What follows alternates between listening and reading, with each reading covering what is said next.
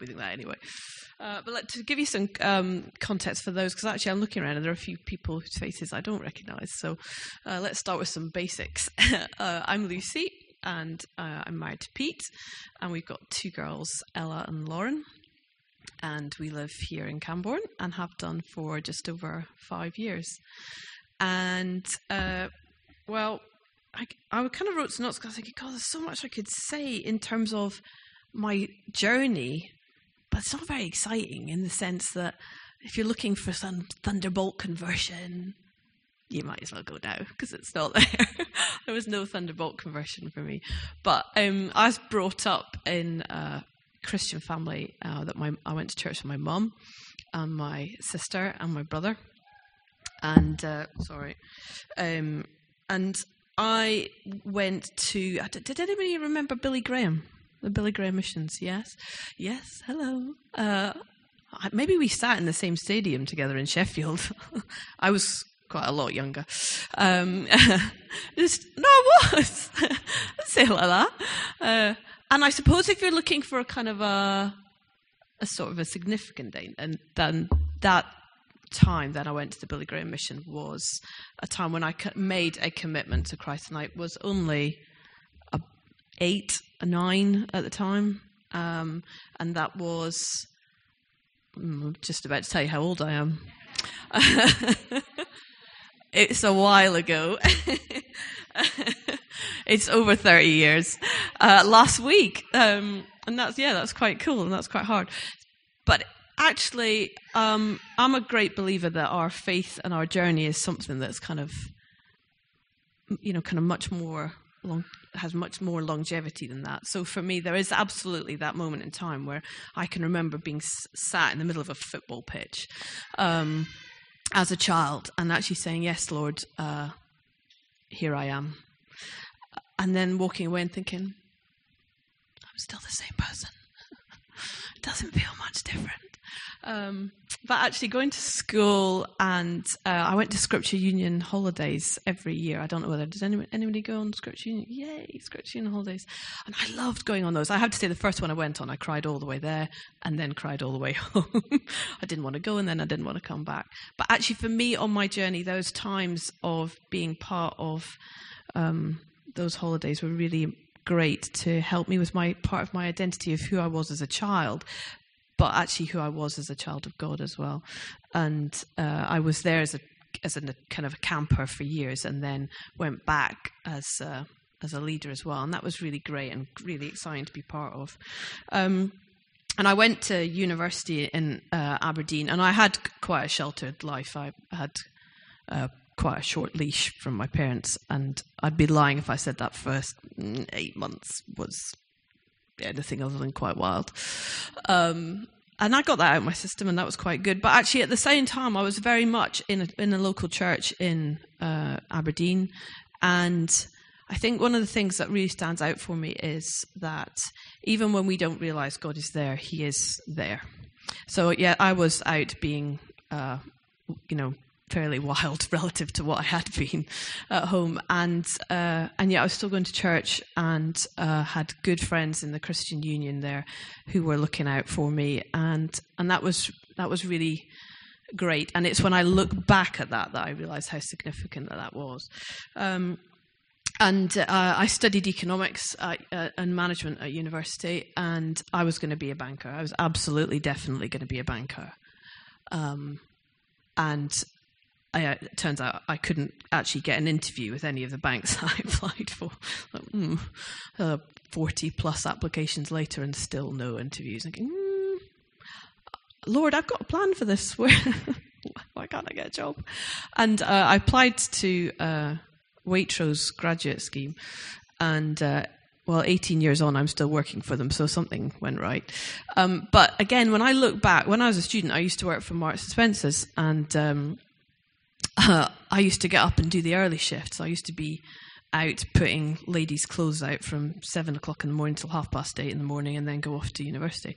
And I, that was a real slog getting up early uh, as a student. You know, six o'clock that felt quite early, and but I didn't really realize then what God was preparing me for because that's absolutely what I then went in to do, working earlys and lates in retail and doing that at weekends and things as well. And and I really very much felt at, at home in the retail arena, and and I really could see that God had quite a different plan for me. I was never going to be a banker. It turns out I'm, I'm a shopkeeper, and I quite like that. Actually, it's quite cool. Um, and through my journey, I'd say that um, uh, my God talks to me a lot through verses in the Bible. And when I was kind of sitting um, preparing for the tonight, and I was looking at some of the verses in my Bible, and I, I, don't know how you kind of mark significant moments in your in your faith, or kind of when you read. But if you look at my Bible and the one that I've got with me tonight, there are markings in the kind of underlinings of scripture and then a date and why that what was going on in my life then and i can see in my bible god's faithfulness to me and i'd really encourage you if you don't do that to do that and i'm able to go yeah do you know what? That was not a good week or that was not a good time in my life. And i can see that god is faithful. God is faithful and he, He's there and He's faithful to His promises. And actually, some of the scripture that I was uh, kind of stands out and kind of has this habit of always being there for me is Jeremiah 29 11. For I know the plans I have for you. There's a couple of smiles For I know the plans I have for you. For those of you that don't know it, for I know the plans I have for you plans for good and not for evil, for a hope and a future. And I've claimed that verse umpteen times. And actually, Pete and I um, have had that verse kind of come at us at different times in our lives. So um, I, I, don't know how many of you have kind of devotional notes and things, but we, um, the day after we booked our wedding, the, the next day there was that scripture at the top of our devotional notes. And the day before we got married, there it was at the top of our devotional notes. So very significant uh, to have that kind of scripture and God saying, actually, I, kn- I know, I have a plan for you, um, which is quite good to know. And um, when I when I came to uh, I moved down to join Waitrose from uh, to St Neots, and uh, I was joining their graduate scheme. Very clear in my mind I was only going to be here for six months, and, and so that was quite cool. Just get a six months lease in my flat, and uh, and then I'd move on to the other part of the world, in, you know, England. Which, having come from Scotland, I still don't really know England very well. And um, 18 years on, I'm still here. I haven't managed to get out of Cambridgeshire, and that's because I met Pete. I met Pete at the church that I started going to, and I, and the reason I'm telling you this is because actually, having moved from Scotland to England and knowing nobody, how do you find it? How do you choose a church? How do you choose a church?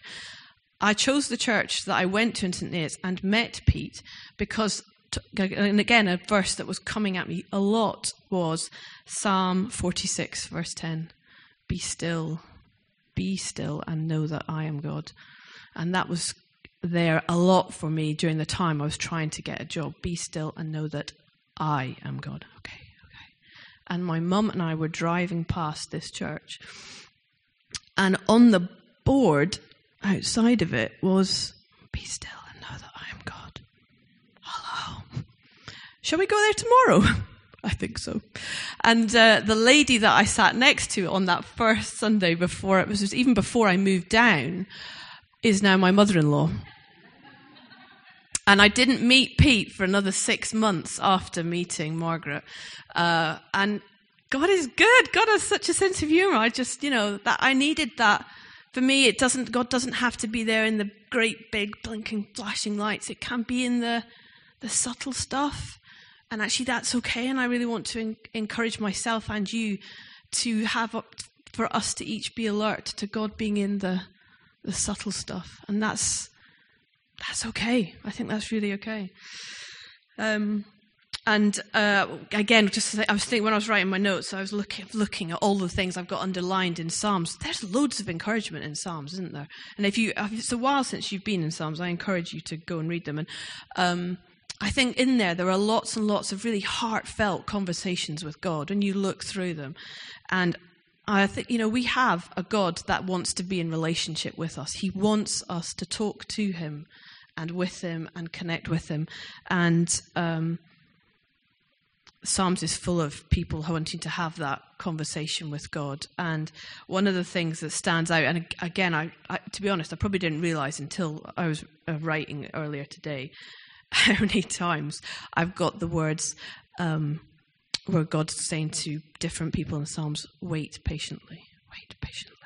Wait, I waited patiently on the Lord and he heard my cry. Be still and wait patiently. Wait for the Lord. Wait for the Lord wait, oh, wait, Lord, why do I have to wait? Uh, but actually, God calls us to wait sometimes as well, doesn't He? And um, I think there's a there's a real challenge in there for us because those those of you that uh, do know me will know that I'm uh, I'm quite independent and quite self sufficient and uh, control. I mean, I'm mad in the sense I've run around like an idiot. I mean, uh, Mandy looked at me and went, Where have you been? Oh, I was like, I'm sorry, I'm sorry, I've been a part of get a swing party in Naas and seeing how much I can get into a Sunday afternoon. I'm not very good at kind of slowing down. Some people at work said to me, What do you do when you um, switch? You know, how do you relax? What do you do when you relax? Sleep? I couldn't, I can't think. It's that idea of of wait that idea of waiting to me is kind of you don't wait in a rush do you you have to kind of and so that idea of god calling us to just you know wait on him. And again i'm saying this to me right now this week because god is calling me is calling me to wait right now this week. And i encourage you to to believe that god answers prayer. And and uh, and uh, if you come to our home group, you, we we you know we absolutely see God answering prayer in our home group. We have a prayer diary in our home group, and we're able to kind of keep a track of what we're what we're praying for together, and then use that prayer diary to kind of see that God answers prayer, and uh, God calls us to wait. And the fact that we don't see an answer to the prayer quickly doesn't mean He's not going to answer it, and He might not answer it the way that we expect, but He will answer it. I absolutely believe that with all my heart.